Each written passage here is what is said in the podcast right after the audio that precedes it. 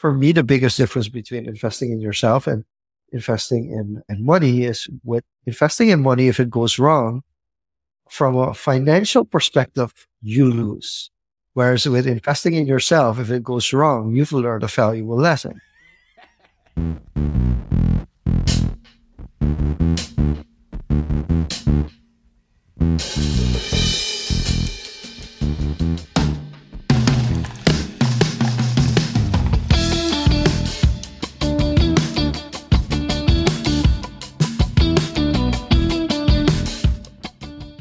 Good evening, good morning, good afternoon, wherever you are in the world. Welcome back to a new episode of Social Confoes. I'm your host, Diego, together with my co-host, Jean-luc. Sean Luke, how are you doing today, my friend?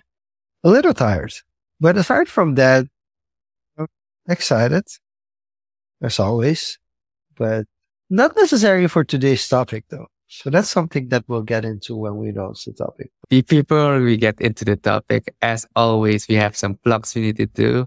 If you're not subscribed to the YouTube channel yet, subscribe at youtube.com slash at confoes. That's at C-O-N-F-O-E-S. We're also on Instagram at confoes. And, you've added something else. subscribe just just to for our the people that are newsletter. watching it. Yeah. confoes.substack.com. And it's interesting. And if you go there of our guests and mm-hmm. actually Hold, on. Oh, yeah. shared. you'll get this landing page. So subscribe here, drop in your email, and you'll get some more update. It says launch five months ago. That's probably when I made the account. So ignore that, but just you know, type in your email and subscribe.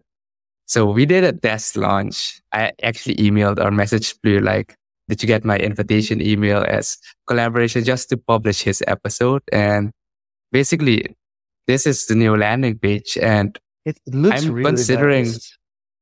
I've migrated the hosting to Substack completely because I really like the options they feature. There are some limitations, but I don't think it's enough to deter. The pros outweigh the cons. It looks great. And yeah, I shared this with Blue It and he shared it as neat, well. man. So what I wanted to know when when when somebody plays it on Substack, is it playing the Spotify or is it playing local on the locals? It, it, it plays within Substack, but this is already submitted to so Spotify and Apple Podcasts pull from here. Okay. So it, it plays everywhere. It, it's just hosted here. And if you play it live directly here, you can just listen here. I like that they have the built-in speed feature, you know, listening on if you want to download it. And as always, subscribe. Here's some key takeaways we had with Blue. If you don't want to go through the whole conversation and if you maybe want to look at it before you think, oh, is it worth my time? Well, Blue's got a lot to share and I bet he has much more to share than we just put here in the description. So check that out. oh, with that being said, it looks Coming back to today's episode. So today we're talking a little bit differently, and we're we're talking about investing in money and investing in yourself. And uh, some comments coming in from Rewell saying uh, G- GRE, here we come. No, I, I think I think So it, it's going to be the SCE, the social. No, it- no, uh, I am I think- saying I it correct? if if you look at podcasts from especially from our region and from where we're from, I think the Dave podcast is has much more similarities to GRE. Also, Oh, the yeah, fact for that sure. he, yeah, also the fact that he has a background with fighting and knows all the all the big fighters in Suriname, but also his his his level of confidence as well. And we're a two host show, so probably it's gonna go a different a different direction. But but today's topic is a, is a pretty interesting one because and actually Plu, who we just mentioned, was a guest a couple of weeks ago. Here's here's what the interesting thing is. Because Plu and I are talking about investment at the moment, a lot about investing and understanding the difference between scams and get rich quick schemes and test towards newer platforms. So out of the traditional platforms. And it has made me think a little bit.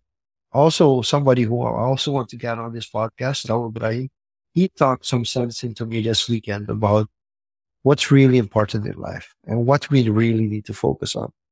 And that led me to the discussion. When we talk about investing, are we talking about investing in ourselves or are we talking about investing in money?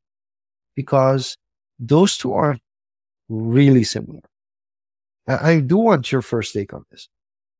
So we, we have investing in yourself versus money. And I, I throw something into the mix as well, like into the future, because you invest in yourself for a better future. And there's different ways to do mm-hmm. that.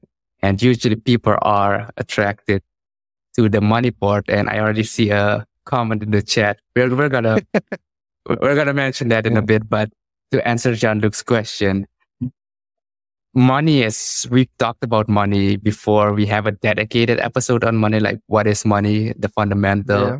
understandings of money. And I think there we discuss, you know, it's a tool and eventually the tool is what you use to facilitate your knowledge, your well-being, your health, and combining that into your total wealth. And that's the total investment. So investing in yourself, I would consider the highest priority because if you know what you can do, if you can work, if you can plan, if you can, you know, get by, you technically don't need money if you go back to the root of humanship, of anthropology, of, you know, how we came to be. Money is just a tool created to trade, make trade easier. So I think that answers the question. Hopefully, like investing in yourself should be the priority for everyone. What the road you take to do that, that's initially yeah, up to you, you. So when you invest in money, you're also invest in yourself, but you don't necessarily have to invest in money to invest in yourself. Could could right. we summarize it in, in that way? So yeah, that, so that, that would be one way to look at it. Okay, so when we talk about investing in money, because I gave a take on this, I, I would have wait. Then let yeah. Okay, before we wanna, bring on the comment, okay. yeah. When you say investing in money, can you define or, or just investing in yourself? Can you define the word investing? So investing, investing basically is putting resources into something. I, I, putting just, resources just into something. Gotta, right. Yes. So investing is whether you put money, whether you put your time, you put your effort into something. That's basically investing. So if you invest in money, the most logical reason why you would invest in money is because you will most likely get a return of investment from it. So if you invest in money, you will most likely get financial gain or you're doing it at least to get monetary or financial gain. So that's, that's the, the short version of it.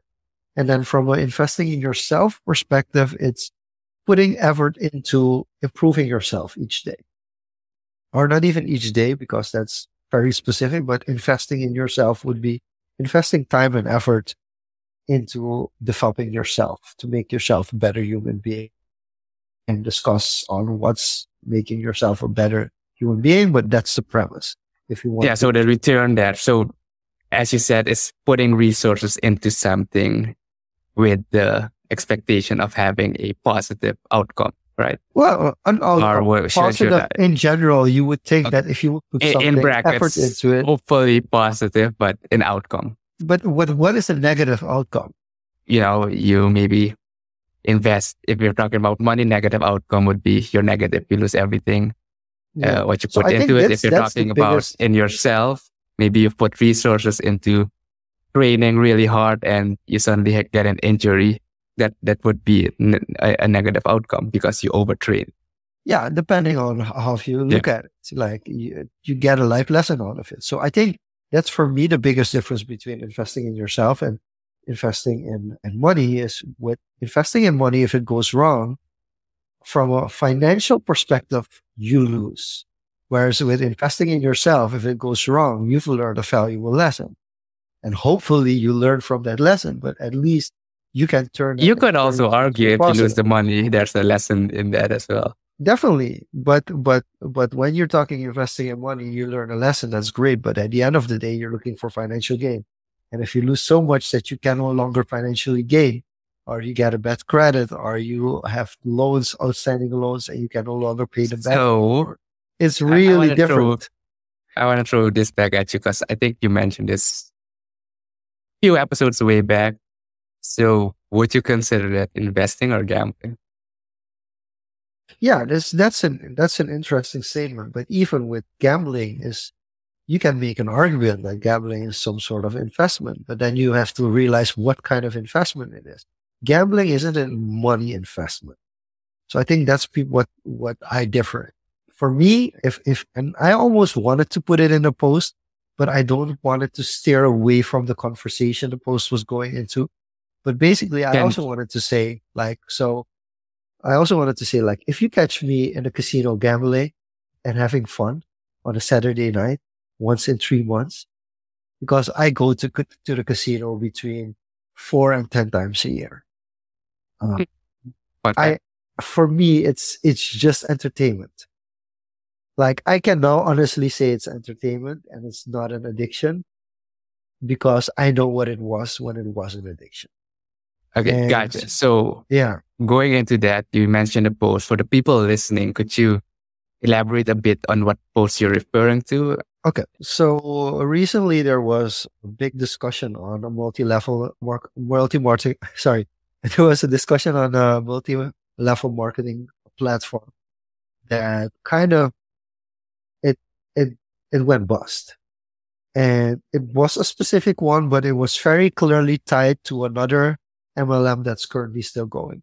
And I think one of the earliest episodes of Social Confoes, we actually discussed the, the dangers of MLMs. We singled out a couple of MLMs that went really viral in Suriname and also which steered a lot of people away from crypto because people thought that those MLMs were kind of like the same as Bitcoin, which they were not. So I think that's also one of the things, but what I ended up doing is putting like a couple of guidelines in for people who are new to the space, saying like, Hey, first of all, don't use money that you can't lose. And this is one where everybody's like, yeah, but everybody says that. And that's the whole thing. People and especially scams use that line. Don't spend money that you can't lose because it's the main principle of investing. You invest money that you have on the side you don't invest money that you need to pay your bills and those kind of things. And yeah, I think that's where the similarities right? to yeah. that's where the similarities to gambling are are are growing. But I'll get back to that. So that was the first point. The second point was just think about the things you want to invest in and invest in things that you care about because then it's no longer about the money. So for instance, with the NFTs, I have a couple of NFTs that I'm like, why did I get into them? Like seriously, why why did I even buy these NFTs? Because clearly I'm not interested in them. Whereas I have some other NFTs that they don't they haven't made me any money, but I'm just I can just say, hey, I have an original Tom Brady NFT, like where he set the record for most yards thrown in an NFL career. I own that NFT. There are only like this many of them, and I own one of them.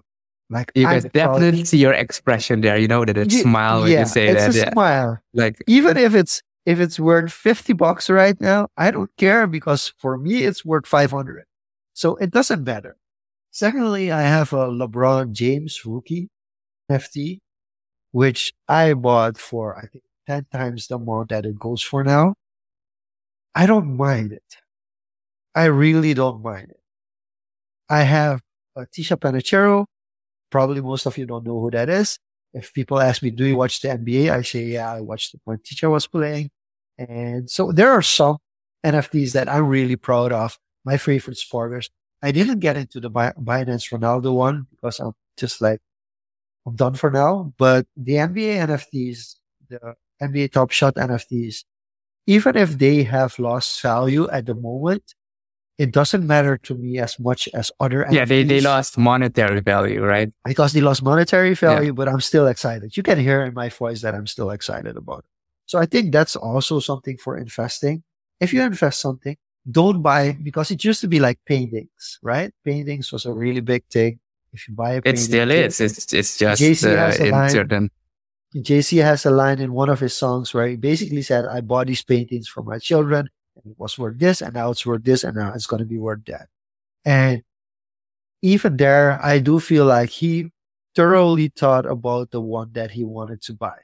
He wasn't like somebody telling him, Hey, this one is going to move that much because the artist this and that. No, you buy it because, well, you can buy it if it's because of the artist, because you actually like the artist. So I think that takes into consideration as well. But I think that was my second point. The third point was as, as, as, sir, as soon as people start going like, yeah, this is going to be an, an, an, awesome project. And also, if you put it, if you bring it, invite others to join, you will, you will earn more or you will get a higher rank. That's kind of a red flag. As soon as that comes in, that's kind of, it goes towards the MLMs for me. And I also had somebody like never do it when I was talking about only do it when you do it for fun. But I'm trying to explain that only do it if you really enjoy it and have general interest in it. That just goes for investing in general. And then you get to the red flags. The red flags are you have to bring other people in to earn more. That's already mm-hmm. a major red flag. I think another one is yes, you have these ranks and you can be a platinum member if you do this and you can be a diamond member if you do that. And that's also usually a red flag. And one of the main counter arguments to the one you just mentioned, like recruiting people was them mentioning like, oh, you don't need anybody underneath you. And yes, we're talking about in this. Uh, no, we're not only talking about, about, Oh, but uh, in, in, this but example, it's interesting. This one is interesting. This yeah. one is interesting. You know why it's interesting? Because I very rarely come across an MLM international proclaimed international website where 32% of the traffic is actually from Suriname. That's insane. It, what is that data 32%? Yeah, yeah, yeah. yeah I, I saw that data, right? Yeah, like, I yeah. think was Suriname, Belgium, and, and Macedonia. Macedonia. Macedonia is, is, I mean, I've seen Facebook pages with the high reach on Macedonia because I think either it's, it's click farming or Macedonians, much like Surinamese people, love to be engaged with things, with pages. So it, it could be, it could be like a similar, no for sure. Similar. Yeah, there the might countries. be some similarities there. Yeah. So, so, and, and I think it's interesting that one of those, those red flags are always there. Yeah, you should invite. You can usually see it when you invite more people. And if you invite somebody else, you go to a higher rank and you earn more as well. And see, I've been, I've, I've encountered when I was in my twenties, I encountered two, two of these. One was Alufera. There was also a very big Alufera multi-level marketing scheme going on. Yeah, there you had an actual product, right? Yeah. You, know. you had a product. At least you had a product. And the coffee, the the, the coffee thing was, no, was also that, I was already out when that came. I was already out of those kind of. I never even did the Alufera one because I thought it was a little bit too much work to get other people to commit to the same thing. I just bought a package of 20 euros and I looked at it and I was like, I'm not going to use this product. So probably the people that I'm going to sell it to are also not going to use it. So I'm out. I, I just took my loss after the first purchase and I was like, I'm out of this because I don't really believe in this. But others made a lot of money with it. But eventually it became clear that you can no longer invite people and it, it becomes difficult. And then another one was, I think it was, was a website, Neobox. And I don't necessarily think that one was, I don't look at all of them like scams, but that was just clicking for pennies, basically. Right? You kind of click ads and you get paid because they yeah, sell that, the ads to, to viewers. It's yeah, that like is, that's click farming. And the, the, the return is basically proportional to the, the effort put into it most of the time. Yeah. And if you in, have in, a in very big click farm with a lot of people clicking, you make a lot of money. And for mm. them, sometimes, I mean, I mean, I would even compare it to crypto faucets, right? Yeah. Like I used to, I used to go to Doge faucets and get a little bit of Doge every time. But it's not like, you know, you open the faucet and a full stream. It's literally no, one drop just, every day. A couple of cents every day. A yeah. couple of cents every day. A couple of cents every day. And, and, and those kind of things, you realize at a certain point, some people stop doing it because it's like $2, $5 a month. And it's like, yo, seriously, I need to do something better with my life. But if people do that, I mean, there are people who get referrals from that. I've gotten referrals from, from faucets from, but it's not like, it's basically free money. So can you blame them? But the problem that I have with MLMs compared to faucet is that with a faucet, you don't invest anything. You just No. get it, right? You you invest your You time and invest your time your and energy. soon and your energy. And as soon as you realize that if you invest your time and energy in something else and you earn more, you're out. Yeah. Whereas with the MLMs, you invest actual money to buy or purchase a package. And as soon as the purchase package comes in for me, it says, well like, come on, are we being serious right now? Do we really need, need that kind of, of, and and then it's a combination of purchasing a package and also going with a package above your actual budget because you want to get rich quick and you realize if I put more money in and that's, and then you That's do the get, bait, right? then you That's do the get, bait. then you do get to the similarities of gambling because in a casino, it's kind of the same thing. Like, um, if you play the lowest level on a machine in Suriname, in on certain machines, you can hit the major jackpot, but all the smaller jackpots you cannot hit because they're turned gray because you're not betting enough. And then there's a certain limit. And if you play above that limit, all the jackpots are turned on. But what people that don't know how casinos work don't realize is that when you play at those levels, the mechanics of the machine change. So there isn't. Yeah, it's basically game theory. So Yeah. you you your chances of winning are winning big always less than fifty percent. because yeah Yeah. because So- the amount is insignificant Yeah. for the casino compared to the big jackpot. So they give you that dopamine spike of winning, like, oh, one more time, one more time. Oh, let's double it, let's triple it, let's 10x That's the amount, money, and then right? That's then they rug it. so, so for me, best way to explain it is like if combined five people has lo- have lost two thousand dollars on the machine, and you come there and you play for one dollar, and you win twenty five dollars, you are up twenty five dollars. So you go home happy and like, hey, I made twenty five dollars. But before you, five different people lost two thousand dollars.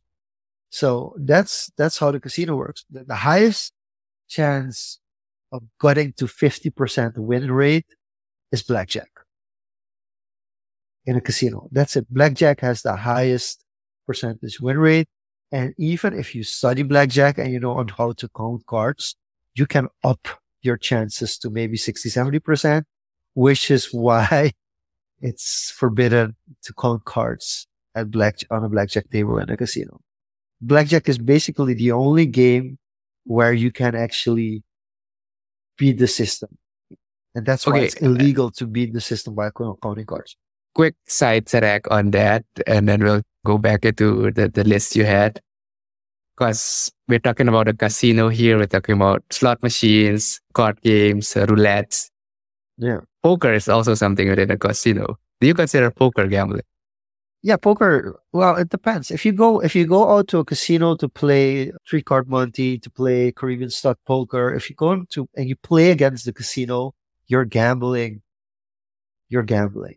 If you play Texas Hold'em against other players where the f- casino facilitates it, it's seen as a sport because you're competing your skill level against other players because you're playing against other players. And when you play against other players, it becomes a skill level to be better than other players. And then It's a be considered competition, a right? sport. Then it's a competition.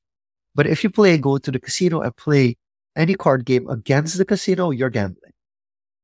So there's a very thin line between those two.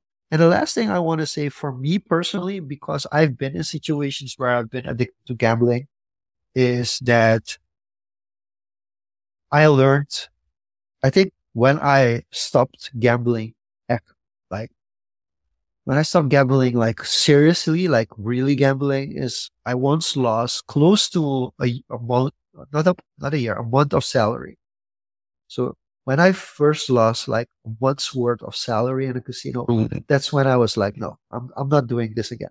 If I'm going to come back here, it's going to be for fun. It's going to be money that I You can put a afford limit? to lose. I, I just put a limit. I, for people to understand, I've been to Vegas and I came back with one. So I went to Vegas. I set out a budget. This is the amount that I'm willing to spend on, on this trip.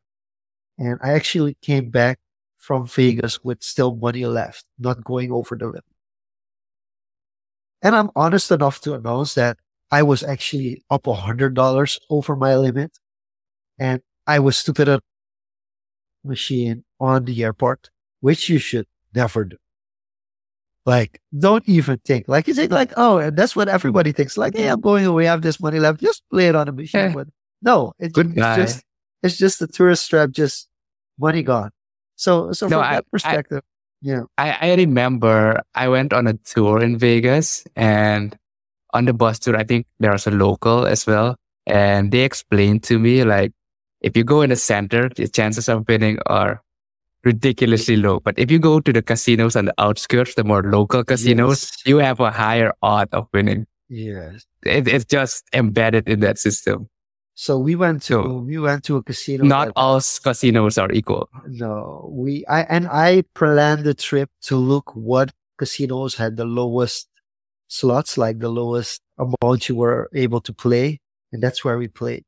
I stayed away from tables as much as possible. Of course, there's some casinos that give you some cash to play tables. So we did try that, but played like a couple of hands and jumped out as soon as it, it got a little too scary. But again, I go to the casinos like four to 10 times a year for entertainment purposes. It's really entertainment purposes. And I think that's the difference that people also need to understand that I'm just there for fun. I know I don't, I go alone sometimes for, for, for some reason, but I usually, I prefer going there with a friend and just having a fun time, having a discussion because then it's worth more than just paying the slot. Yeah, it's, it's an experience I used and to play enjoying yourself. as well. Yeah, but I used to play tables as well. But they up the antes to to roulette, for instance. They uh, used to have one SRD in Suriname. They, they at the Mirage, I think they had one SRD roulette tables. That was fun. You know, you could just put a hundred SRD and you could play for maybe two hours with that.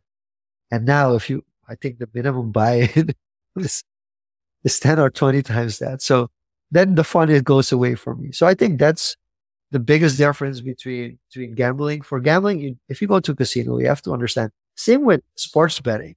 Like yes, there are people that make a career out of sports betting, and that's one of the points that I mentioned. But those people spend forty to sixty hours studying the odds, studying the best options, and even they have their weekdays that they Yeah. don't.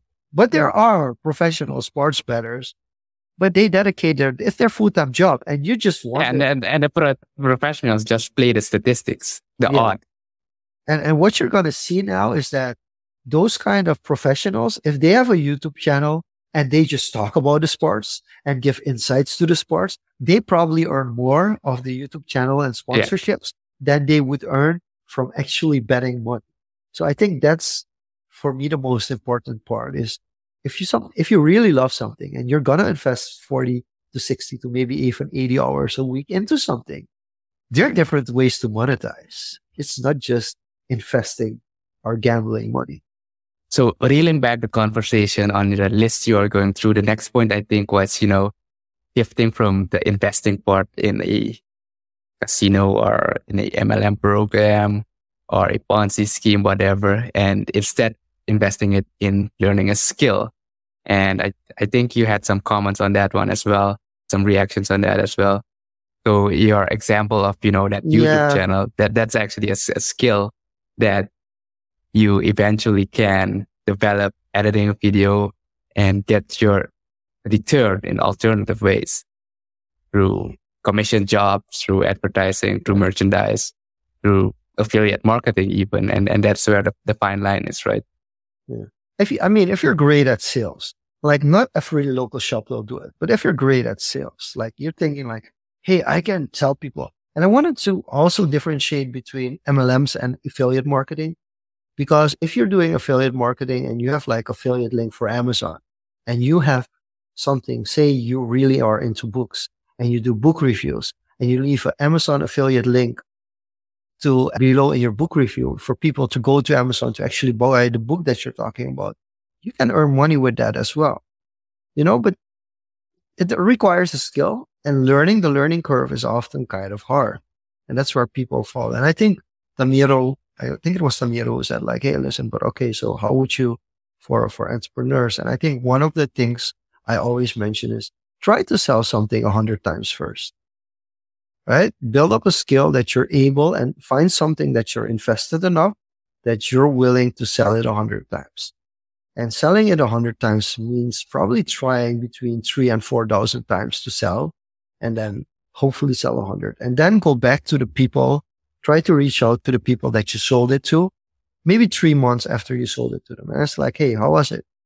And that's, of course, most of us, we never do that. Big companies don't do that either. We just sell, sell, sell, sell and then you don't get the feedback of like, Hey, this was, I didn't enjoy this experience or this, or it was actually good. And then you ask them like, Hey, it, it was good, but did you refer anyone? And they were like, Oh, I never thought about that. Let me inf- refer somebody for you.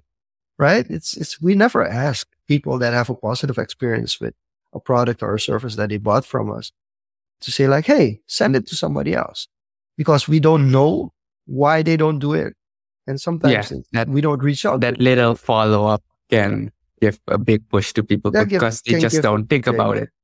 Then that yeah. can give a very big push. And sometimes we automate it, but then it doesn't feel personal anymore. So that's also the experience that you have.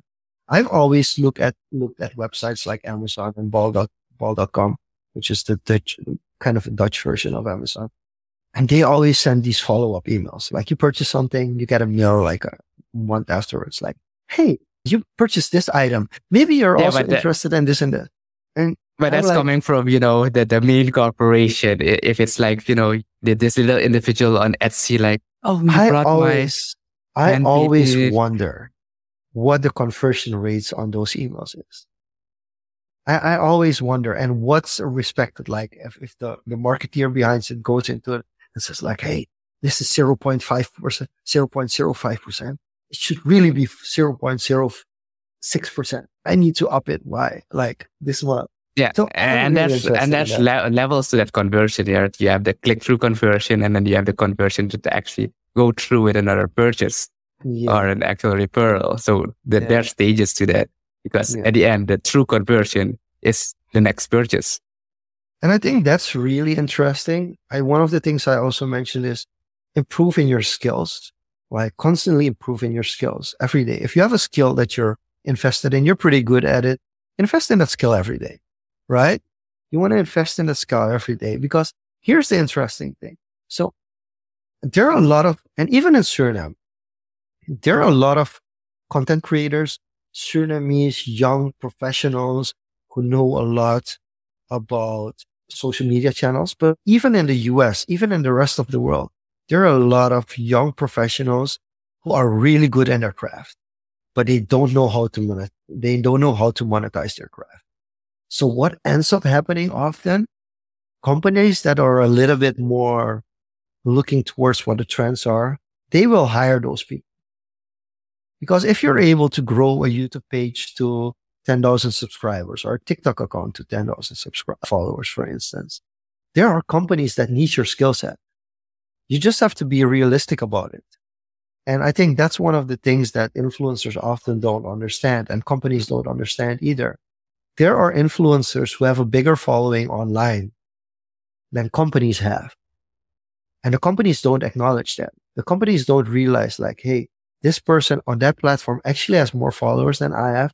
Does this person, so this person is actually more well known than I am on that platform companies just don't realize it. They don't grasp. But then from the other side, what influencers often don't grasp is those companies have been around for 40 years. So if you've been around for two years and a company has been around for 40 years, that company knows better how to survive than you do mm-hmm. in, in, in, in a business landscape. So you have to be, res- the, the company has to respect the influencer, but the influencer also has to respect the company yeah, it's a risk mitigation. It's going to be a business decision in the end. And you also need to take into account like the standard you're setting because usually what gets into the limelight are the influencers or the people that have millions, whereas as you mentioned, 10,000 is already a huge achievement. And people underestimate that. It, if you're talking about, you know, your, I think, what was it? If you have 100 or 1000 true fans, that's enough to propel your skill, your business to where you don't need anything else technically. So 10,000 is a moonshot already. And that's something That's, to understand. that's But great. And and just to give an example, last week we had Josine Villa on, who was like from international standards, like if you would say like a million followers, she's not that big on her socials compared to others, but she is in such a niche that she can easily ask much more for her sponsorships and partnerships with brands than people. who conversion and click through is yeah, because she has an actual more following effective. Yeah. yeah, she has an actual following of people that are really not just like, oh, she's cool, but oh, she understands me. She's able to advise me.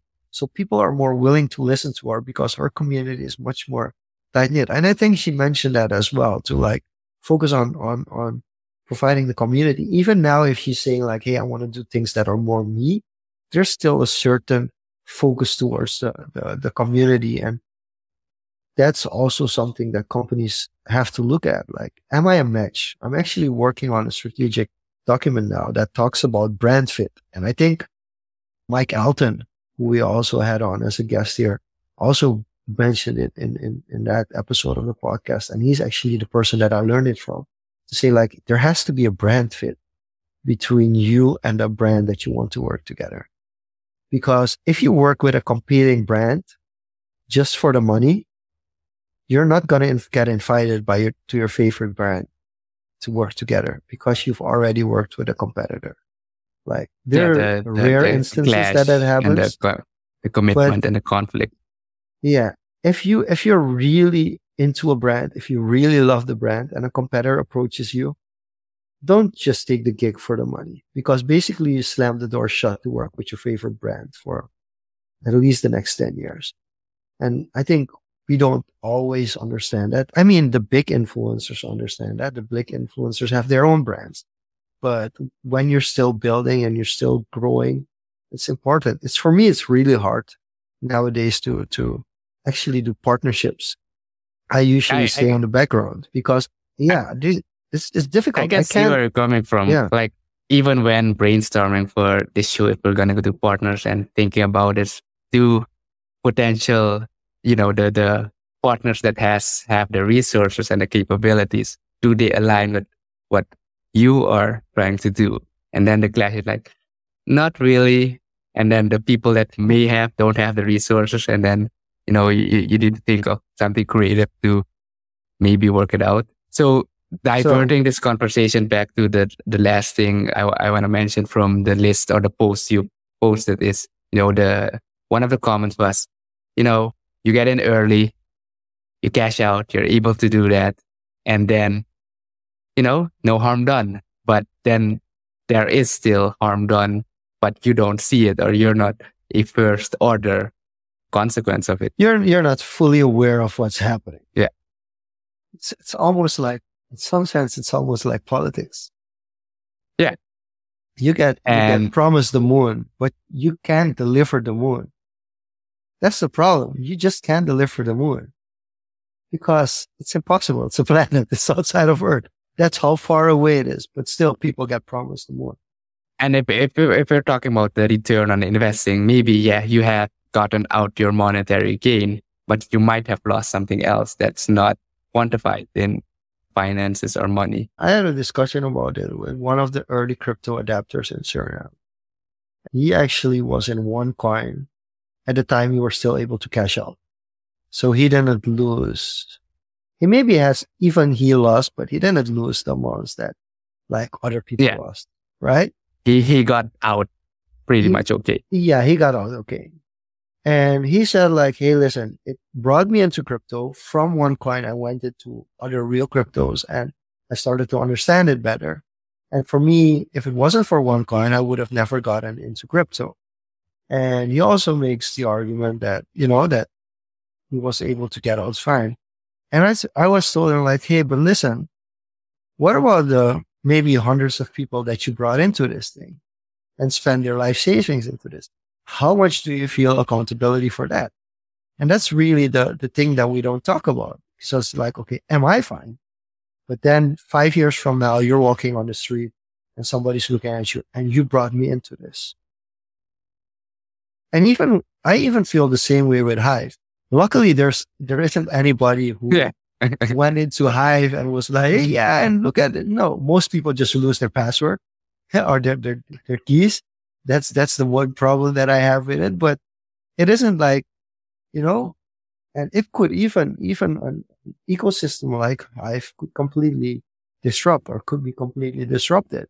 And that's the same with companies that companies in some cases. but that goes back to the uh, the core, right? What you said. Don't invest anything you're not willing to, to lose. And if Yeah. you convince them to put their life saving into it, that's that's a fine line. That the first thing would have been, you know, what are you capable of risking and, and don't if- think if you're you're the going that- smartest. that direction? Yeah.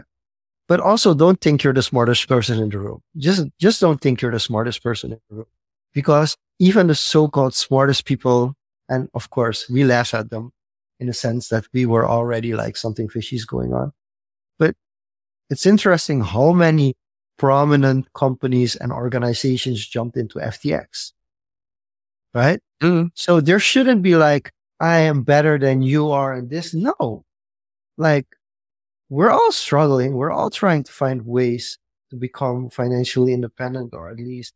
So it's no, it's, it makes no sense to kick somebody down when they're down. So that's why I don't want to talk about a specific multi-level marketing scheme because the people who are down and lost their money, they're already down and lost their money. There's no reason to say like, Hey, you're stupid. I saw it a long time ago. There's no reason to do that. The only thing that you want to do is like, Hey, did you realize that I, that there were red flags and how did you handle Yeah. those red flags? I, I was out of town this weekend and this topic basically came up and we just talked about it and I just mentioned this, this, this, Yeah. you know, the, the, the things you basically listed that like, what does it look like? If it smells like some of that and if it looks like that, if you're still going into it, mm-hmm. all right. Yeah. You know, we've had the discussion. Okay. There's a, You're there's a fine. Dutch saying, if there's smoke, there's fire. Yeah. And, and, and the other thing, uh, I, I have a friend group who I meet every now and then, pretty much, you know, the crypto degenerate friend group. And I think it was about three, three, four weeks ago last month. And the, the current MLM Ponzi that crashed yesterday or today was brought into light. And they were talking about, yeah, yeah, give it another week or so because, you know, they, they are in these circles and they- see the timelines going on and literally by the end of the month, two, three weeks later, it was pretty close to what we discussed back then, like when the ticking time bomb exploded. But what else can you do aside from, you know, trying to get people aware? No, I, I'm just thinking like you, you want to, I think the learning you take from this, if you're looking at it from invest in myself perspective, is like, what can you learn out of those situations? And I'm very careful because to be honest, I'm quite happy where I am when it comes to my portfolio, my crypto portfolio. But on the other hand, I haven't lost, but compared to where it was during the last bull, bull run, Yeah, it, Um, it, it stinks. It, it might sting, but you know, Yeah, but it's it, it doesn't hurt me as much because I know what my initial investment was. And I'm like I'm with a casino, there's a certain amount that I'm willing to invest. With crypto, with stocks, it's the same thing. Mhm. Like- like I remember the first stock I got into was on recommendation of a friend because it's kind of a real estate dividend stock. And I didn't know much back then. I think it's my biggest loss so far. And I keep it. I, I haven't re- realized that loss. I keep it there as a constant reminder, like, you know, this But you also have to invest it. it's like, it's like a badge of honor. Yeah, but you also have to invest it and be in. So, like for instance, there's an NFT that I have that you recommended to me, right? And I paid a good of. I think it's my most expensive NFT. Yeah. To this day. It's my most expensive NFT. But I'm keeping it there as because I do believe in the project and I do believe the project's going to be worth something for me along the way. I've just not used it.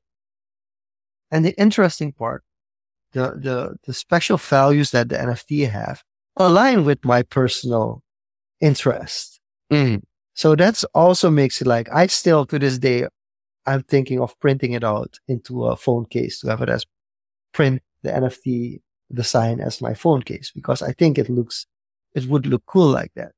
So I'm not really concerned with it at the moment, but it's not No, like, it- Hey, I Yeah, invested. you, this is worth you so shouldn't be much. now." concerned with it at all. Like, Yeah. you know, not even at the moment, even in the future, if nothing happens, because Yeah. it's already something you've kind of put aside from your regular. And the reason I like it so much, this is the one thing that I want to say about collectibles in general. I like digital collectibles. And the reason why I like digital collectibles a lot is because the wear and tear of physical collectibles. There's a wear and tear on physical collectibles. So yeah, that's why have- keep degrading stuff and put it in special cases. And then it's, you know, being graded by professionals, which is also, Yeah. And then you buy it for the value to protect it as an asset. Whereas my collectibles is just like, I have it. And then with digital collectibles, I don't have to worry about like, is it still an A tier shape or A tier quality? I don't have to worry about it because I'm not even hosting it. So I think that's, I think that's the benefit definitely. but, uh, but also a drawback, right? Because a lot of the monetary value for the pristine condition physical collectibles comes from it's 30 from 30 Yeah. years ago, yet it is still in pristine shape. That is why. sorry, but I'm not like that. just, I'm just straight up. I have like one of my favorite collectibles is a shirt from the City Profs, which has like a signed jersey from people that they weren't eligible to play for Suriname, but they did play in charity matches and they all signed a shirt. And a lot of those people became really prominent soccer, football players in, in Europe. And some of them even won the Youth European World, no, the European Championship, the Youth European Championship back, I think 15 years ago. And I have that as collectible. But if I look at it from the state that the jersey is in, I wore that jersey, right? You're not supposed to wear the jersey with the, with the autographs. You're just not supposed to do Well, that. And yeah, Who I did says that. that, you know? No, but so for me, it's worth way much more for me. And people are Yeah. like, yeah, I want to buy it. I want to buy it. I'm like, listen, I'm not going to sell it because from a value, it, it has value for me. It doesn't, of course it has value for, for you and you're looking at it and you see it as very valuable. But like, if you're going to purchase it just to sell it and make it even work more, it's not because the shape it the, the jersey is in is, is not that great. So you're not to get gonna get the true value of what you don't know. That, that's, that's the thing. You don't. Yeah, but it's it's still it's gonna be. I don't It- know. it- it's only something that won't sit well with you. no, and also there are only two of those shirts, so that makes it really. There are only two of those shirts, so that makes it. That makes it. I have no idea where the other shirt is. Okay, to close us off, Gregory asks, when Lambo, my question to you, Gregory, is are you going to drive that Lambo? Who Lambo? Same thing with cars, you know, that that's, the- that's the life that's being sold to you. And it, it has become a meme at this point where you think like, okay, you get the Lambo. It's basically a, a, a signal, a status signal that you're No, trying to do, but you don't need it. The only reason why I would own a Lambo is if I want it on a YouTube channel, like if there's a Mr. Beast competition. Mr. Beast came reason- to you, hey, here you go. And for some reason, I would be able to win that competition. I would have a Lambo, and I probably would sell it the day after that. I the mean, answer to your question. yeah, you can't even drive that thing here, Exactly. all right? And then when you, Yeah. uh, well, And the there are. risk I have it. to say there are some nice Lambos here. There's the Urus, right, which is a sports SUV Lamborghini. So there's yeah, one. probably, but you know, But how- like how the low- are you gonna drive? the low, really low. No, here, no, never. Terrible idea. Terrible. Yeah, vanity. It's really Exactly. I really don't care about. The only vanity that I care about is my colleague whose name's Vanity. I, I don't care about vanity metrics or stats or, or, or vanity collectibles or those kind of things. So that's that's that's not that's not something I would would ever consider. But that's also, you know, in, in digital collectibles and in video game example, a lot of the skins are vanity items, you know, just Yeah, to make feel better. And, I've been and that's looking how you get it. The, the same logic applies in the digital as in the physical world. So yeah, you are about to mention and- to close us off. Yeah, I've been looking at those and I'm like, yeah, not my cup of tea. And then again, you get to the part like, invest in stuff you like. Invest in stuff that gets you excited about things. I mean, that's that's the best advice I really can give you. The two things I would say as we close this episode as, you know, not per se advice, but a way to think about it. Investing shouldn't be about making as much money as possible. It should be about not losing money. If you're talking about investing in money, it should be boring. If it's exciting, don't do it. So a lot of people will never actually invest because they don't like boredom. All right, Diego, we're going to close it out. As a reminder for those who don't know yet, Social Confoes is now available on YouTube at youtube.com slash confoes, on Instagram at IG confoes. And yes, we're on threads. We're not doing anything with threads, but it's there. But more importantly, the op- episodes are now, now uploaded confoes.substack.com. And the interface is really nice. So go and check it out. And we'll see you back here next week. Same place, same time. Bye bye.